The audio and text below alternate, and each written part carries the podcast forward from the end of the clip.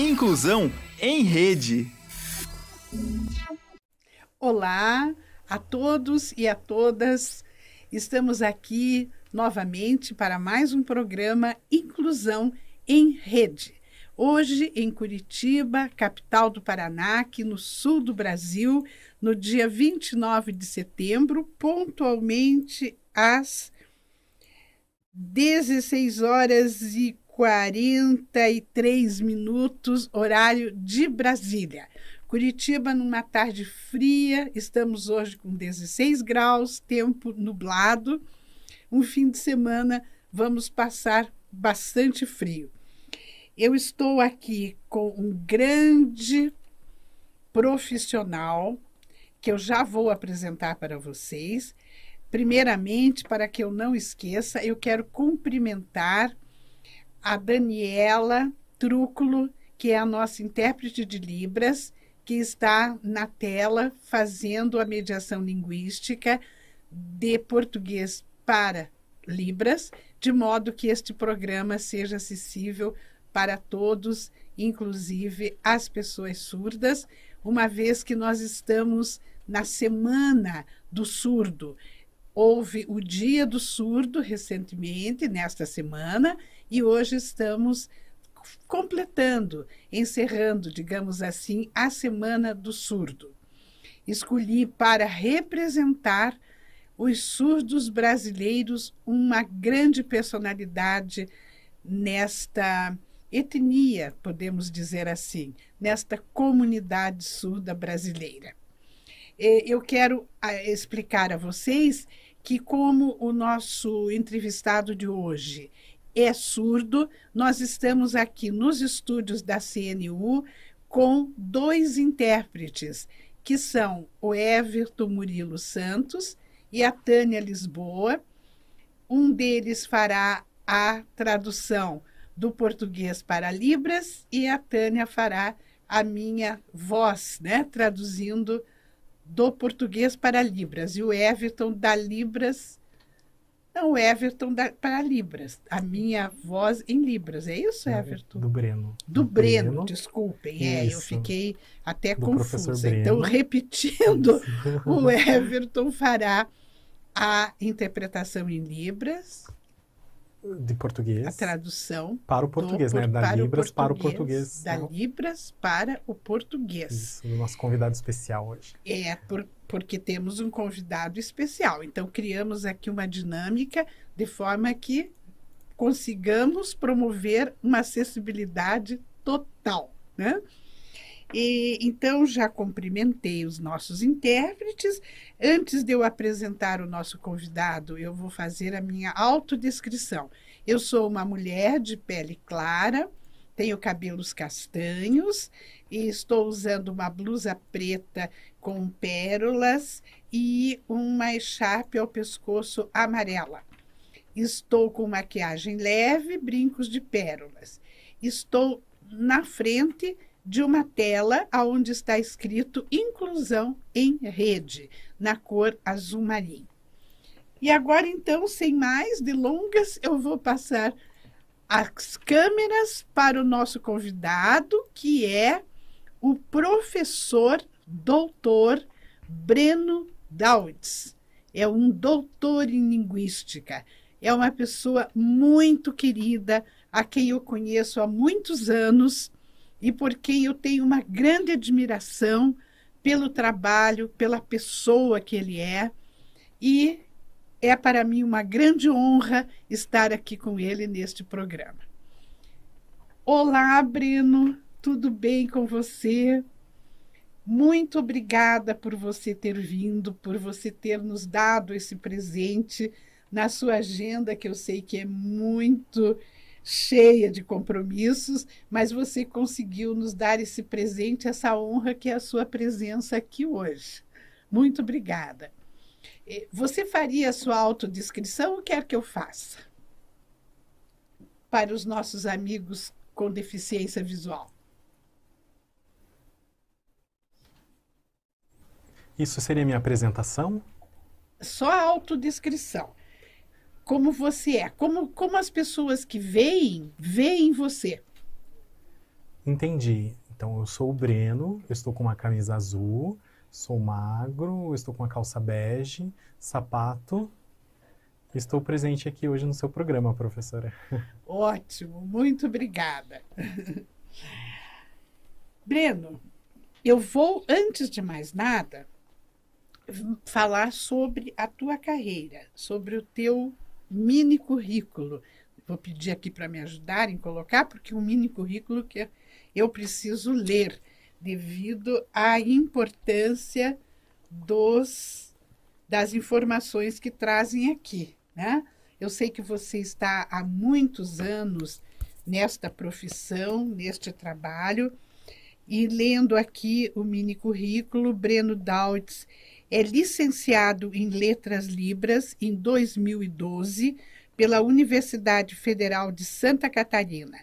Ele é mestre em Estudos da Tradução em 2015 pela Universidade Federal de Santa Catarina. É doutor em Linguística em 2023 pela Universidade Federal de Santa Catarina. Atualmente é professor do Magistério Superior da coordenação do curso de Letras Libras da Universidade Federal do Paraná. Tem experiência na área da toponímia, toponímia bíblica, terminologia bíblica, letras libras e tradução bíblica, com ênfase em língua brasileira de sinais, Libras. Então, vocês veem que o estudo dele é realmente muito importante e é assim uma das únicas pessoas da comunidade surda que a gente sabe que tem essa dedicação e esse interesse pela é por essa área da linguística, né? Eu até me atrevo a perguntar, Breno, se estudar linguística e se concentrar nesta área seria assim ir de frente, atacar logo assim o, o calcanhar de Aquiles dos surdos, digamos, a, o ponto difícil que é a questão da comunicação verbal, da escrita, do registro escrito.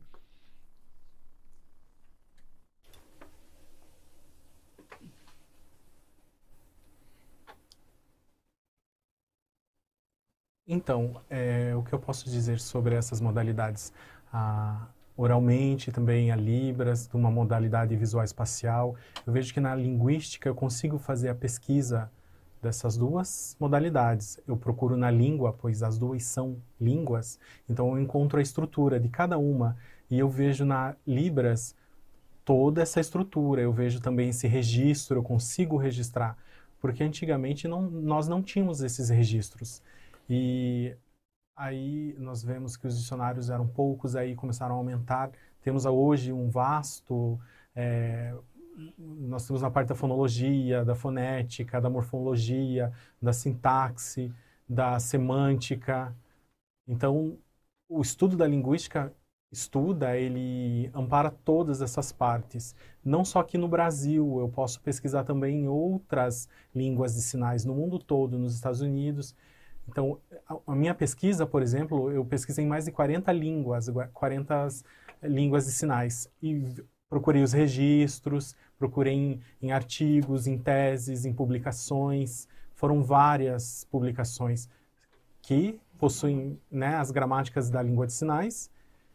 E eu vejo como pode isso nos ajudar a incluir, a pesquisar né, essa parte da linguística aqui no Brasil. Eu vi lá fora e tentei fazer de forma com que consigamos é, esse modelo, essa referência que nós temos nos outros países, aumentar o nosso estudo aqui no Brasil também. Isso é muito importante. Então, eu agradeço primeiro o quê? Essa criação do Letras Libras, né, que foi criado na, na em 2008, e agora eu vejo que há um, uma procura maior, e depois o mestrado, o doutorado, tudo nessa parte da linguística, das línguas de sinais, da Libras, né? Eu vejo o avanço que possui hoje, que o Brasil tem. E eu medito como era no passado, há 20 anos, né? Como era, eu imaginava, será que eu poderia ser um doutor? Acredito que não, mas hoje eu vejo. Por exemplo, hoje quase 80 surdos já se formaram, então nós vemos o quanto é importante. Então, doutorado, mais de 80 surdos conseguiram se formar. Quanto isso é importante, essa área ser estudada. E vejo também que existe muita área ainda da linguística para ser estudada.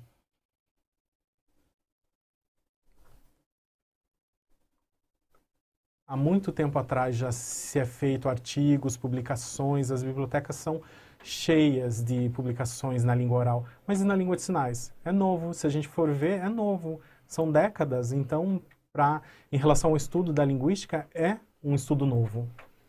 Com certeza. E você é muito jovem. Você começou os teus estudos nesta área quando, Breno? Em que fase da sua vida? Há quantos anos? Fale um pouquinho sobre essa sua carreira, inclusive me dizendo se você é paranaense ou catarinense. Pode começar por aí. Boa pergunta. Um, algum tempo atrás já, eu cresci, eu não nasci. Eu nasci, eu não nasci aqui no Paraná, eu nasci na Paraíba. E eu mudei para cá, para o Paraná, recentemente. E eu medito. É, antigamente eu pensava, será que eu seria professor? Será que eu seria tradutor? Eu não pensava em nada disso, no mestrado, no doutorado. Mas aconteceu. Então eu mudei para cá em 2007. Primeiro eu me formei em letras libras. Eu pensei, ah, eu não quero vestibular, não quero letras libras. Ah, eu quero uma outra formação, eu quero um outro curso, quero ser um outro profissional. Eu pensei em arquitetura. Primeiro eu pensei em arquitetura. Eu pensei em ir para o Rio Grande do Sul, lá na universidade, na UBRA. Uhum. Universidade Luterana do Brasil, que é a UBRA, né? Este é o sinal da UBRA. Então já faz algum tempo. Aí eu sei que lá tem um curso que havia tradução, intérprete, né? Então, mas eu pensei, ah, mas eu vou pagar, é particular lá, será que eu vou conseguir fazer? Eu fiquei pensando nas disciplinas. Meu pai e minha mãe não tinham condições de pagar a instituição para mim, os meus estudos. Então eu tranquei. Fiquei triste, eu fui, fiz algumas disciplinas e tranquei. E guardei esse meu sonho. Depois de cinco anos eu pensei novamente. Aí ah, eu vou mudar para Curitiba. Então eu mudei para Curitiba, eu comecei a trabalhar, eu entrei, é, eu comecei, lembra que nós falamos sobre a Bíblia, a tradução, então eu comecei a fazer esse trabalho de tradução também. Eu, eu tinha um salário, mas abri o vestibular para Letras Libras. Aí eu pensei assim, ah, é um polo aqui na Federal, ele é da Universidade de Santa Catarina. Eu pensei, será que eu vou fazer, não vou? Ah, não quero fazer, não tenho vontade. Pensei assim, não, eu vou fazer. Aí eu passei, passei o vestibular.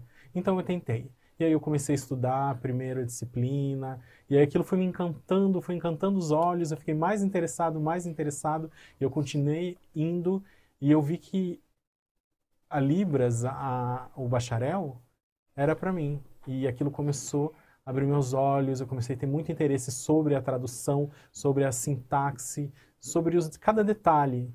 Eu estudava, me abriu os olhos para essa profissão, e eu comecei a gostar e também na tradução eu comecei a ajudar a fazer traduções de publicações e isso me trouxe mais conhecimento para a área do Letras Libras, para a estrutura da língua de sinais, o que eu acho muito importante. Então aprendi sobre os movimentos faciais, os movimentos corporais, sobre a própria Libras, né? O que é formal, o que é informal, a minha postura. E isso me ajudou muito. E aí eu comecei, então aquilo abriu caminho para que eu ficasse muito contente. Então eu decidi, eu quero fazer um mestrado. Aí eu passei no mestrado e eu comecei a estudar sobre a tradução, né? Sobre a toponímia, a terminologia primeiro, né? Primeiro sobre a terminologia da Bíblia, eu comecei a, a estudar, a fazer um glossário. Então eu me interei, eu me interessei muito sobre a parte da tradução da Bíblia. E aí eu vi assim, puxa, tanta história, tantos lugares, tantos nomes, e não tem sinais. Então eu aproveitei para estudar a Bíblia, eu estudei eu estudei esses lugares, esses nomes, essas terminologias, e eu gostei muito, eu fiquei muito animado com aquele estudo do meu mestrado. Eu trabalhei depois no Instituto de Expressão do Surdo. A sigla é IES, e este é o sinal. Nove anos eu trabalhei como tradutor. E eu estudava nesse momento junto, então eu me formei no Letras Libras, no mestrado, dois anos, e trabalhando no Instituto. Aí depois eu dei uma pausa. Aí uma semana depois eu passei num concurso como professor na Federal. Então eu entrei. Então eu saí do Instituto e uma semana depois eu entrei na Federal do Paraná. Uhum. Para mim foi perfeito. Deus sabe os caminhos que Ele nos apresenta. Então ali eu, eu, eles me chamavam, eu traduzia, o Instituto né, continuou chamando, eu orientei, fazia essa tradução, dava apoio em relação às gravações, mas no Letras Libras eu tive uma experiência muito diferente dentro da Federal. Eu percebi que eu, com essa tradução que eu havia, essa experiência com nove anos, eu pensei, ah, vai ser fácil a Federal, mas aí eu vi que era totalmente diferente. Uma outra situação. Eu, como professor, era diferente. E era um desafio porque é uma área acadêmica. Eu, como professor, eu precisava ser mais formal. Eu precisava aprender como eu ia lidar com todos, toda aquela situação. Então, eu via os alunos, é, o conhecimento em letras libras eu precisava ensinar as minhas disciplinas e eu ali dentro mesmo da instituição, né, da, da federal, eu também tive um conhecimento, porque ali é uma troca, né? Aí depois eu tentei o doutorado e eu passei no doutorado. E nessa área eu fiquei muito feliz também de entrar nessa área, porque também tive um conhecimento muito nessa área. Então, de todo essa, esse tempo que eu estou em Curitiba, já fazem 16 anos, e eu amo Curitiba. É muito maravilhosa essa cidade. Lá na Paraíba eu gosto muito também, porque é calor, então não tem praia, é, lá tem praia que não tem praia, mas, né, tem seus prós e seus contras, mas meu pai e minha mãe moram lá, residem lá. Eu sozinho aqui, eu não tenho é, uma família, mas eu tenho muitos amigos, né? Que são a minha família, né? É um grupo muito importante, eu gosto muito, em especial também o pessoal da igreja. Eu gosto muito da, do, da comunidade, dos membros da igreja. Que beleza! Um paraibano aí entre nós. Eu não imaginaria que você é um paraibano. Pelo seu, a sua maneira de ser, me parece mais um sulista. Mas claro que há nordestinos, né, diferentes também. Mas eu achei assim incrível você ter vindo já aqui para o sul. Você ficou um tempo em Santa Catarina ou não? Você só estudou na UFSC?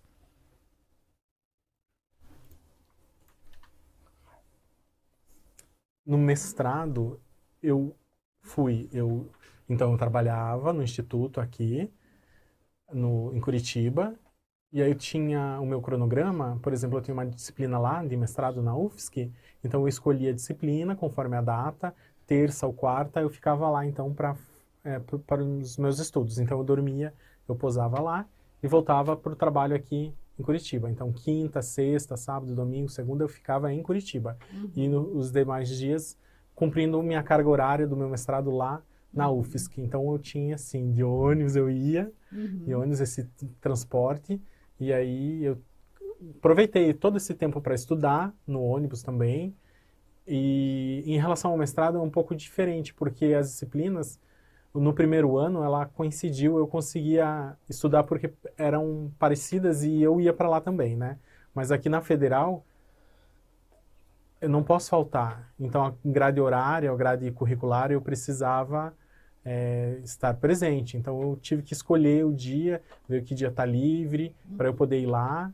Então eu ia, né, no doutorado. Aí estudava lá e voltava para o Paraná. Então ficou, eu fiquei entre as cidades, né, entre os estados uhum. para poder se formar.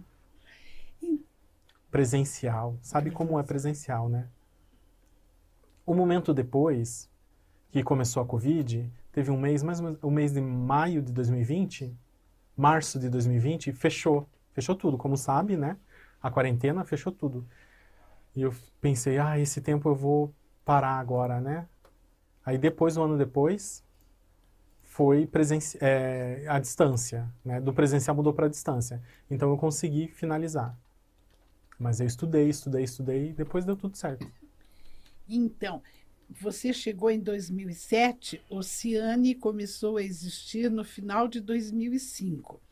Uns anos depois, você ainda fazia um trabalho muito incrível sobre o qual eu quero que você fale, que foi aí que a gente se conheceu. Inclusive, você participou, eu lembro bem, de um evento que nós fizemos aqui na Uninter, lá no auditório do Campos Garcês, que foi muito bonito e a tua presença foi marcante. Esse trabalho que você fazia na época chamava-se Biblilibras, correto? Isso é. mesmo. Isso, esse é o sinal. Era o projeto Biblilibras, dentro do instituto, o qual eu trabalhava. Isso. E, e como se desenvolveu esse trabalho, Breno? Muito importante e como está hoje isso na sua vida, na sua carreira?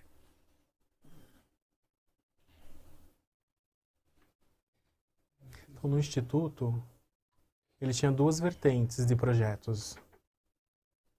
Um começou em 2007, era o projeto da Bíblia Libras, e o objetivo era alcançar os surdos, né?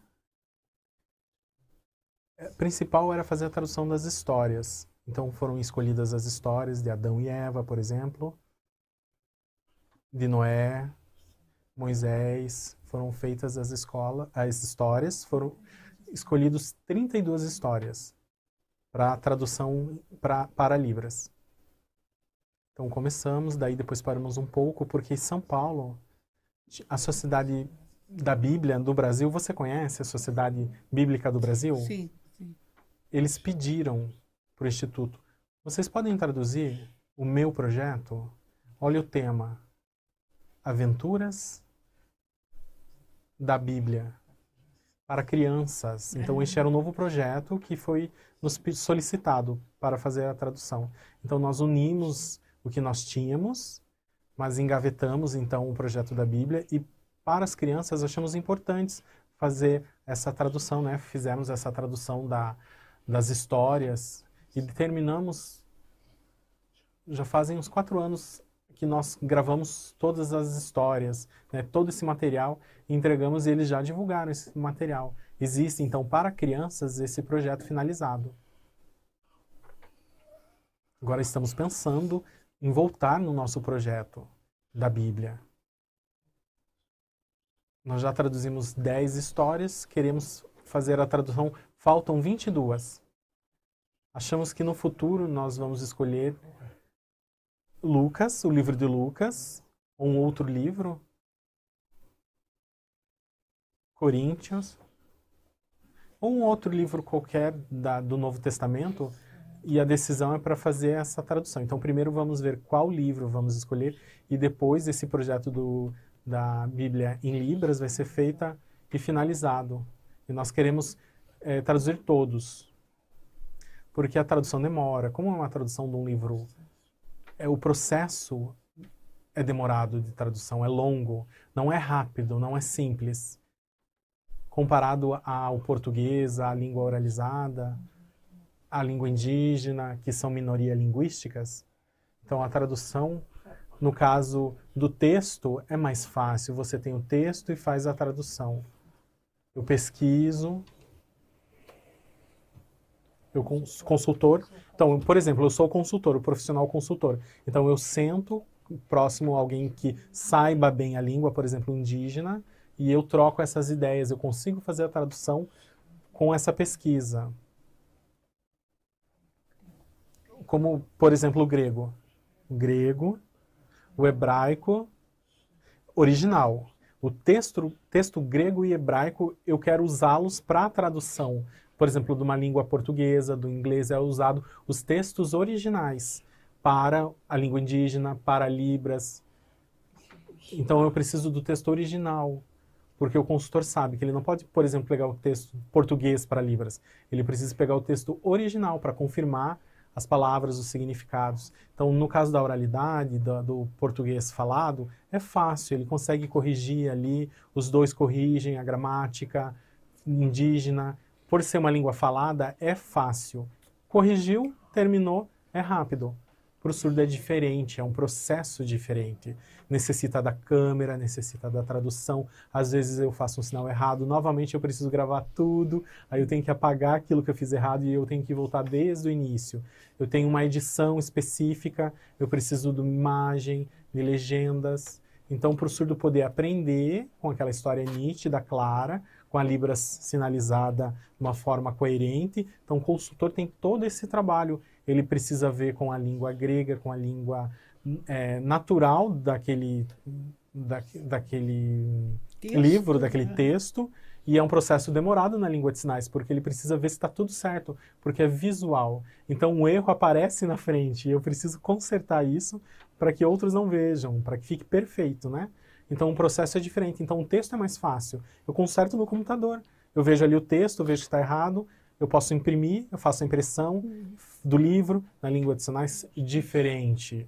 Eu uso como o vídeo, a câmera, é um outro material. Sim. Então ele é mais específico e ele é mais demorado. Então é um processo mais trabalhoso. Então é mais longo o processo. Você faz praticamente várias traduções em uma, né?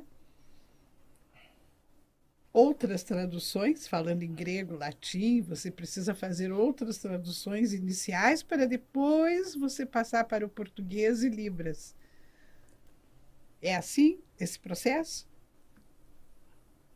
É. Isso, exatamente. E quando, quando você encerra, Breno, o, cada parte desse projeto, como você mencionou, o trabalho para crianças, você mesmo grava os vídeos em Libras.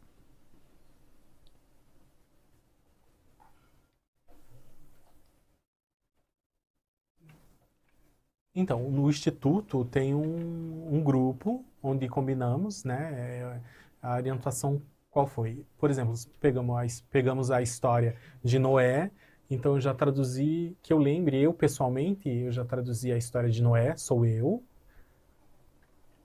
Noé, Daniel, eu fiz essa tradução em vídeo também, eu fiz a tradução e a gravação em vídeo. O nascimento de Jesus, mas são outros intérpretes, são outras pessoas, são vários. Nós fazemos uma divisão e vemos de acordo com o perfil, quem será que fica melhor nessa história, quem pode fazer essa tradução. Mas é interessante ter domínio da Libras. Não pode não ter esse domínio, precisa ter claro. essa capacidade, essa capacitação, né? essa uhum. é, é, habilidade uhum. para poder fazer a história, né? para traduzir em língua de sinais ficar gravado. Sim, é um trabalho complexo.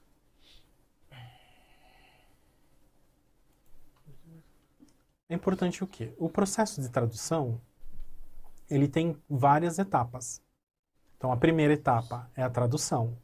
Então, se pega o material, ali ele está em português, a, a língua do Brasil, a língua oficial do Brasil é o português, então fazemos essa tradução do português. É uma história? Ah, eu já conheço? Não conheço? Então vou conhecer. Aí eu penso aonde é o, local, eu vejo um mapa,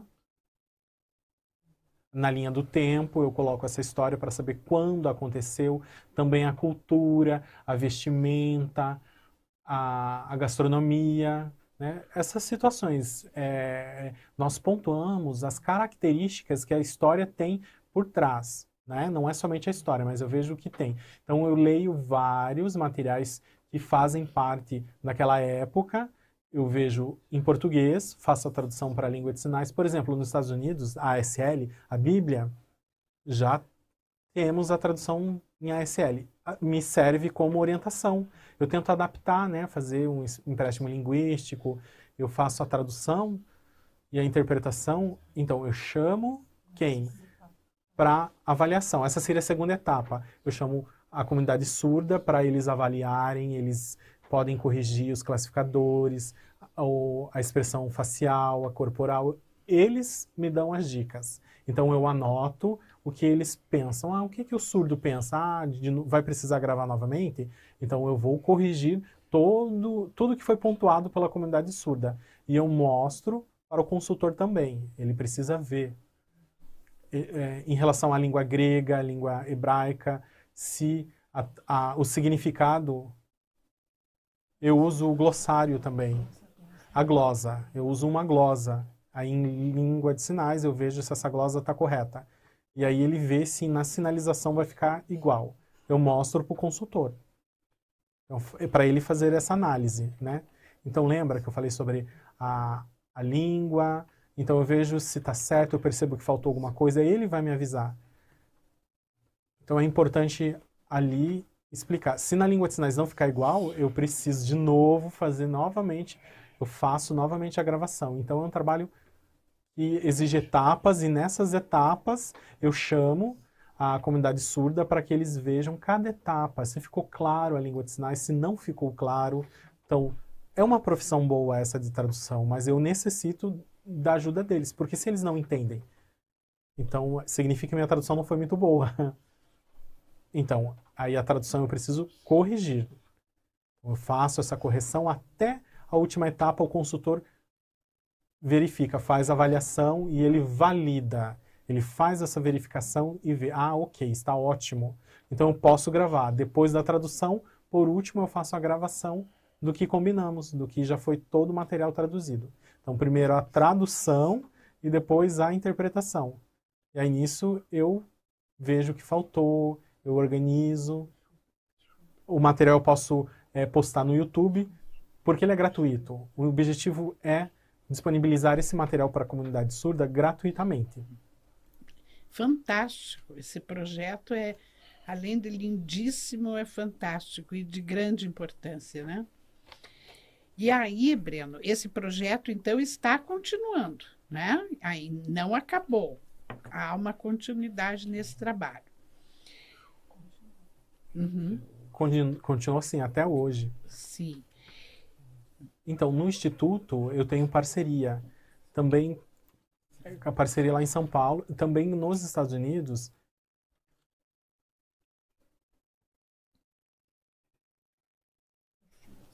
Tecide. Significa o quê? Semente? A semente. Ah, significa a semente. Eu tenho uma parceria com uma organização nos Estados Unidos. Que é uma companhia. Certo. É uma companhia e é uma parceria. The Seed Company. Então, eles apoiam o Brasil em relação à tradução, sempre nos apoiaram. E o objetivo é terminar este projeto. Uhum. Vamos ver então no futuro como vai ser, se cons vamos conseguir terminar esse projeto. Tem que ter continuidade. Deus abençoe, que seja um sucesso. Muito bom, né? Breno, nós temos aqui uma pergunta que chegou aqui pela internet da nossa orientadora educacional de São Paulo, da Uninter, ela pergunta assim: seus professores universitários eram surdos também? Como trabalharam com você em sala?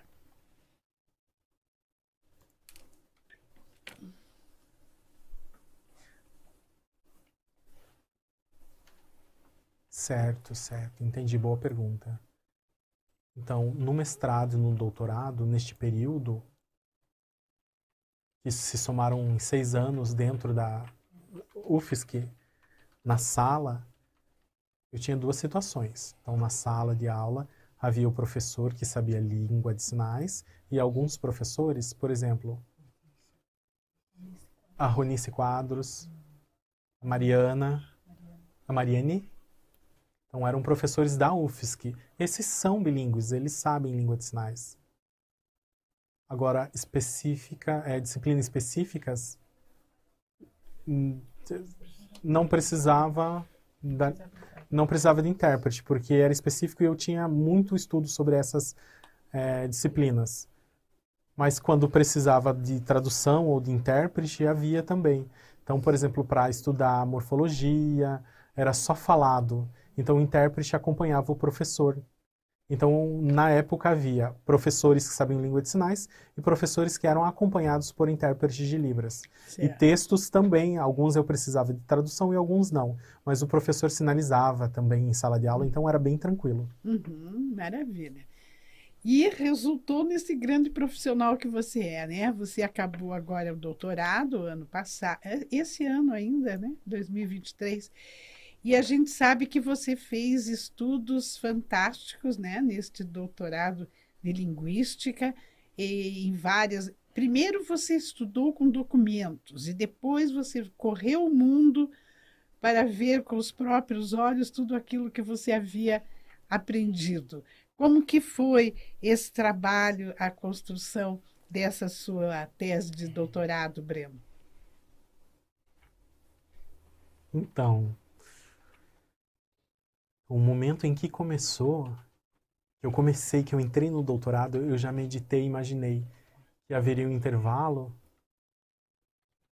Eu queria intervalo, eu meditei, ah, eu queria intervalo, será no segundo ano, no terceiro ano, porque eu queria viajar, eu gostaria de conhecer Israel presencialmente, eu queria aprender sobre os surdos daquelas regiões, eu gostaria de catalogar um glossário, né, vídeos, eu gostaria de aprender mais, então eu fiquei meditando como que pode ser, como pode, isso pode me ajudar, mas na verdade não aconteceu isso. Eu me formei, o doutorado, e depois eu fui viajar. Então, nesse primeiro ano, ok. O segundo ano, coronavírus. Fechou tudo. Então, no segundo ano, eu imaginei, hum, já foi. Terceiro ano, nada. O quarto, eu comecei a pesquisar. Nesse quarto ano, eu pesquisei sobre os países da região, na Grécia, na Itália, na Síria, no Líbano, em Israel, no Egito, na Jordânia, todos esses países próximos. Por quê? Porque na linha da, da história da Bíblia, eles são países que são citados na Bíblia, né? Uhum. Então, no mapa eu tenho alguns países que eram, por exemplo, a Galácia, que fica na Itália, né? Tem alguns nomes que eram antigamente. Nos mapas a gente vê, né? E, mas são aonde? Por exemplo, um outro. Canaã, a terra de Canaã, a terra de Canaã, eu vejo na Bíblia, na história, né, nessa linha do tempo. Hoje existe esses países que, que, no passado seriam esses outros citados, né? Então são mapas diferentes. Então uhum. mapa bíblico eu trocava e encontrava nos mapas dos países. Então eu queria saber onde ficava cada lugar, qual o registro, o que, que eu poderia falar. Então, por exemplo, no Brasil, sobre a tradução, sobre o tema Rio Nilo, por exemplo, vou falar sobre Rio Nilo. Aí não tem o sinal. Eu não uso um sinal para o Rio Nilo aqui no Brasil, né? um sinal em língua brasileira de sinais. Mas eu fui para o Egito e o meu amigo surdo, eu perguntei: existe um sinal para o Rio Nilo? Existe sim. que interessante. Então eu pesquisei e eu cataloguei esse sinal. Ó, este é o sinal do Rio Nilo. Então eu emprestei, fiz um empréstimo linguístico para Libras, para tradução da Bíblia, que combinasse, né? Que, seja, que fosse é, emprestado da língua original, né? Então eu viajei, mas é, sabe o que aconteceu? Que teve o coronavírus, eu não consegui na época de 2020 viajar, 2021. Então o que aconteceu? Eu me formei e 20 dias depois eu consegui fazer essa viagem. Fui para Israel, admirei muito aquele lugar, é muito lindo, a experiência é única, é muito diferente da história em que a gente lê. Você está presencialmente no lugar onde você já leu na Bíblia, você caminhar naquele lugar é uma experiência única. E aí eu consegui catalogar os sinais, eu pesquisei, eu já havia feito a pesquisa, não é? De cada lugar do mar. Por exemplo, o Mar Vermelho. Mar Vermelho seria aqui na Libras. Olha o sinal de lá. É este sinal. Então Moisés abriu com o cajado e ele abriu. Então este é o sinal causa da abertura do Mar Vermelho. Então lá o Rio Nilo é este sinal. As cidades próximas, todas citadas na Bíblia, têm sinais. Alguns sinais não possuem, mas no futuro eu vou pesquisar e a gente vai encontrar. Então é um processo de aprendizagem. Eu quero muito. Eu queria sanduíche, sanduíche de lá. Ah, eu queria fazer o, o doutorado sanduíche, que é meio, meio um pouco aqui e um pouco lá. Inter, ou um intercâmbio. Intercâmbio também seria interessante. Eu fiz esse pedido para federal.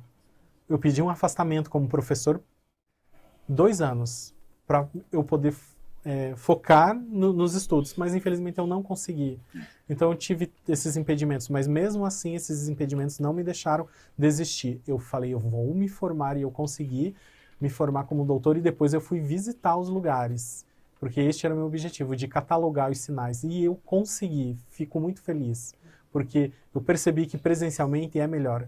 Eu estudei, estudei antes e depois eu é, vi eu viajei, mas eu me formei antes, mas eu vi quão, quão é diferente.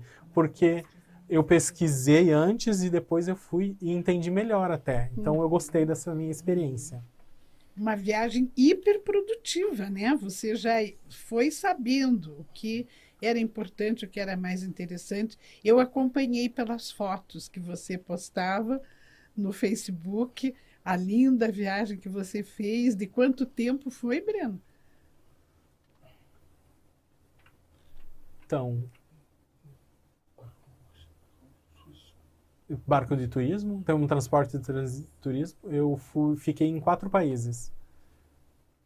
Dubai,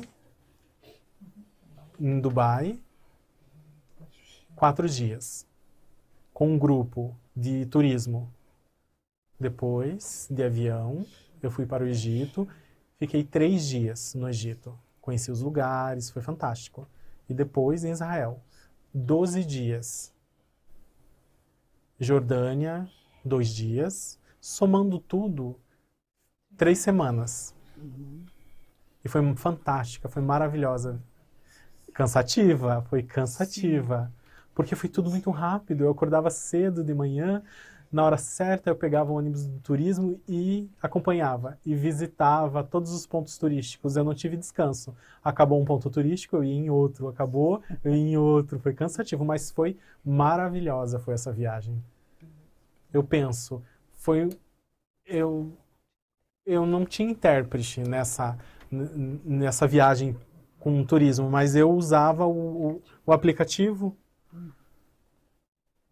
ainda nesse aplicativo é, em português, aí eu clicava ali e ele me explicava e em forma de mensagem. E eu lia, lia o português. Então esse aplicativo me ajudou, me orientou nessa situação. Às uhum. vezes a internet não funcionava, parava, travava meu aplicativo. Uhum. Era um pouco defeituoso, mas uhum. paciência, eu conseguia. Mesmo assim eu consegui uhum. visitar todos os lugares que eu queria e passear, fotografar.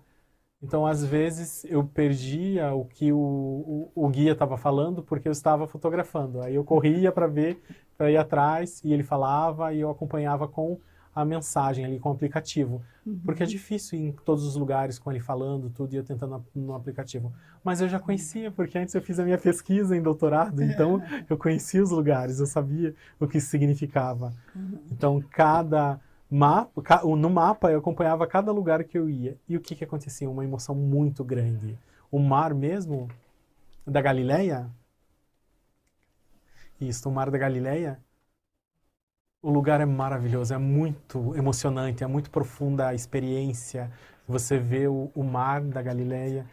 Foi a minha experiência maior que eu tive. Eu fui em outros lugares das histórias, o lugar de Lucas, do livro de Lucas, de Mateus, Marcos, eu fui.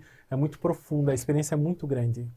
Eu convido todos a conhecerem Israel, aproveitem. Belíssimo, né? Quando tiverem oportunidade. É verdade, é um passeio com certeza inesquecível.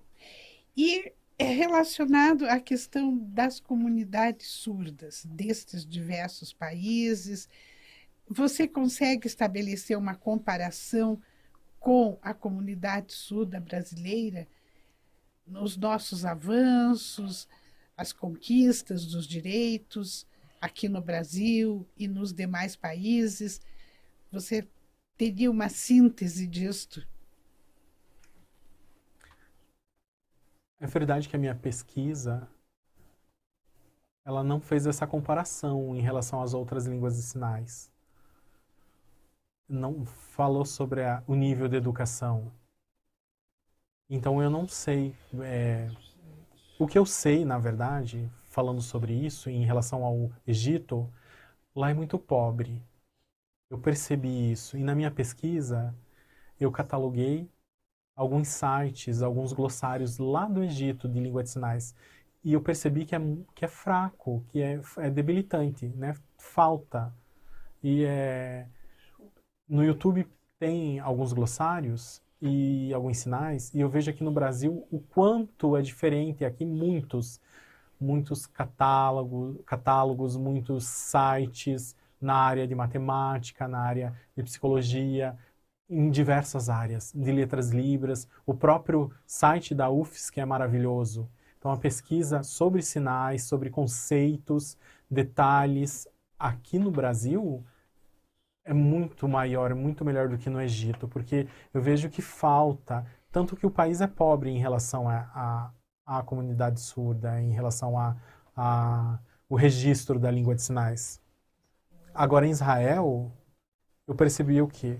Que existe essa diferença, mesmo assim o Brasil tem mais áreas de glossários. Lá possuem, mas o Brasil tem mais.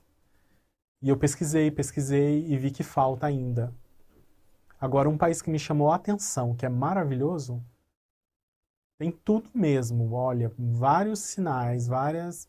Na área de linguística mesmo, Israel é assim.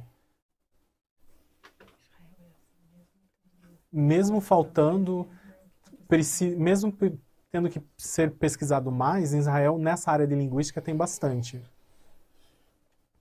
Por exemplo, na área de alimentação, gastronomia, né, da roupa, vestuário, é, nós encontramos sinais. Mas acadêmico, eu não percebi, não encontrei. Eu pesquisei, pesquisei, mas eu percebi que havia falta, né? No Egito, em Israel, precisa melhorar na parte acadêmica. Então é isso que acontece. No Brasil ainda possui mais. É o que eu uhum. percebi uhum. nessa minha viagem. Certo. E Gostaria que, como nós estamos chegando aos minutos finais do nosso programa, que você expressasse o que você está percebendo no Brasil, as nossas políticas públicas relacionadas à comunidade surda, o que está faltando, o que já está bom. Como é que você vê isso, Breno?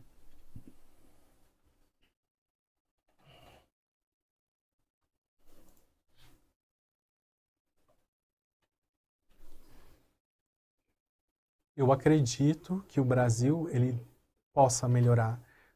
Nós vemos as lutas, os movimentos da comunidade surda aqui no Brasil, como os surdos são unidos. Mas independente de partido, nós vemos as pessoas que elas se apoiam, elas precisam, por exemplo, a Associação de Surdos, a FENEIS, é, precisamos continuar com o objetivo de valorizar a língua de sinais, a Libras, né? Essa luta também precisa valorizar a escola bilíngue aqui no Brasil. Então temos várias pautas. Então no Brasil, nos vários estados, nós às vezes faltam algumas criações em alguns lugares, né, de associações. A Libras, ela é única, mas ela tem essa variação linguística, mas lembra que também temos a língua indígena, temos umas outras variações, né, aqui no Brasil. Só que todos fazem parte da comunidade surda. Então, a pessoa com deficiência, com outra deficiência, por exemplo, o surdo cego, alguns com paralisia cerebral também, precisa valorizar a língua de sinais em relação a essas outras pessoas, né? Então, só surdo, só o surdo não, nós precisamos dar visibilidade a outras especificidades também. Falar mais sobre o autismo, porque surdos possuem o autismo também. Sim. Nós precisamos apoiar, precisamos é ver o que cada um precisa em relação à acessibilidade. Falta muita acessibilidade ainda para nós. E especificidade de cada grupo, é preciso falar sobre isso. Não só focar na comunidade surda, mas também precisamos ter mais aplicativos. É, o banco precisa, vários setores, vários lugares que faltam intérprete, é necessário fazer essa inclusão.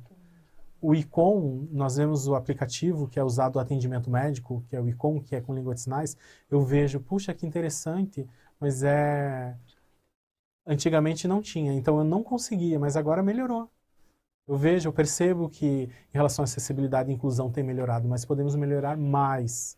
Já existe pesquisa nessas áreas, né? inclusive na área da linguística, do Letras Libras, que apoia, que ajuda. O mestrado, o doutorado também nessas áreas já existe. Então, eu espero muito que é, os profissionais intérpretes, que tenham um concurso, que tenham um salário melhor, o professor surdo também, que exista concurso. Em todos os estados é importante. Eu espero. Eu realmente espero, porque eu sei que o surdo tem capacidade. E eu percebo que o Brasil, ele precisa melhorar essas áreas, né? Evoluir nessas áreas ele precisa para se comparar, se equiparar à comunidade ouvinte, né? Uhum. Uhum. É uma luta linguística.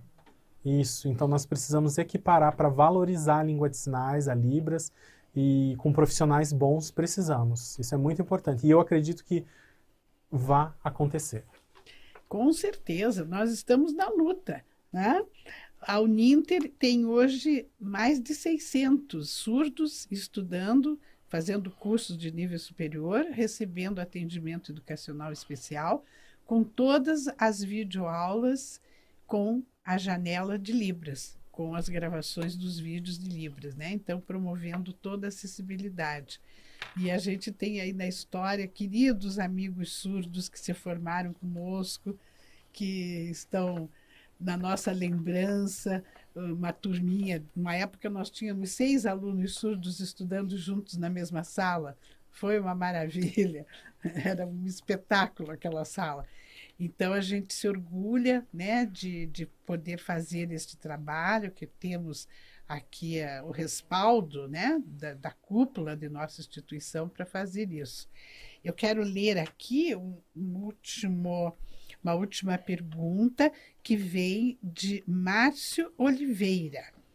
Em qual dos países visitados você teve o melhor atendimento e bem acompanhado em sua pesquisa?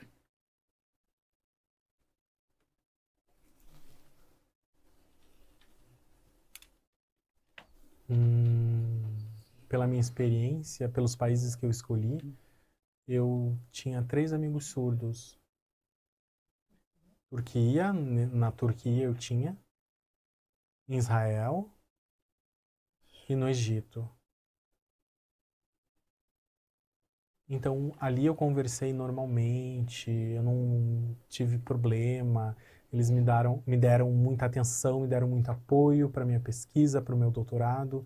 Eles me ajudaram também em relação aos sinais. Ali na Turquia eu tive muito apoio, é, é porque em casa antes eu conversei, eu tive essa entrevista por videoconferência, mas sabe que presencialmente é diferente. Mas eu percebi que deu tudo certo, que é, o surdo valoriza surdo. Então, nesses, desses três países, acredito que a minha experiência foi muito bem sucedida. É isso aí, o surdo valoriza surdo. Isso é muito bacana da gente ver, né? É muito bonito de ver essa união, essa troca, essa coisa tão forte, né? Essa energia tão forte. Então, Breno, nós estamos aqui terminando o nosso programa. Eu mais uma vez quero agradecer a tua presença Quero deixar os microfones livres para você deixar o seu até logo e uma mensagem que você queira deixar. E mais uma vez a gente está aqui comemorando esta Semana do Surdo, dia 26 de setembro foi o Dia do Surdo, em que nós comemoramos também, fizemos muitas ações e esta semana encerramos com chave de ouro com o nosso querido amigo, esse brilhante profissional, esse brilhante educador surdo, que é Breno Dawitz. Breno, com você, para dar o seu tchau aos, aos nossos espectadores. Queria agradecer novamente a atenção de todos. Foi um prazer enorme. Eu estou muito feliz de estar hoje aqui, de ser convidado pela Uninter, uma mensagem, gostaria de dizer para vocês surdos, vocês têm capacidade, vocês conseguem, vocês querem algo, vocês sonham, vocês cons vão conseguir. Vocês pensem assim, ah, façam uma programação e vocês vão conseguir. Às vezes você pensa, ah, eu não consigo, eu não posso. Vai que você pode, porque todo surdo é capaz, toda pessoa é capaz. Valorize você que é surdo, valorize a língua de sinais, é sua língua. Avante, lute. É o seu direito. É aqui você como cidadão brasileiro, você tem direito a ser igual a qualquer outra pessoa, a um ouvinte, a um falante, a um sinalizante, somos todos iguais. Os direitos são iguais. Precisamos equivaler sempre isso. Pense, precisamos melhorar o Brasil e tomara que vocês, com a luta, o esforço de vocês, vocês nunca desistam, nunca, sempre avante. Feliz Dia do Surdo, feliz Setembro Azul. Muito obrigada. E aqueles que estão aqui nos acompanhando, eu agradeço pela sua companhia, pela sua atenção, pelo seu carinho e já aproveito para convidá-los para o próximo programa Inclusão em Rede, na próxima sexta-feira, neste mesmo horário. Muito obrigada a todos, um feliz fim de semana, fiquem com Deus, um abraço para cada um de vocês. E lembrando finalmente que este programa fica gravado, ele fica disponível tanto no Facebook Rádio Ninter como no YouTube. Aqueles que vocês souberem que não assistiram poderão assisti-lo. E se você quiser rever o programa, ele está disponível. Ok? Tchau, tchau. Até. Beijo. Inclusão em rede.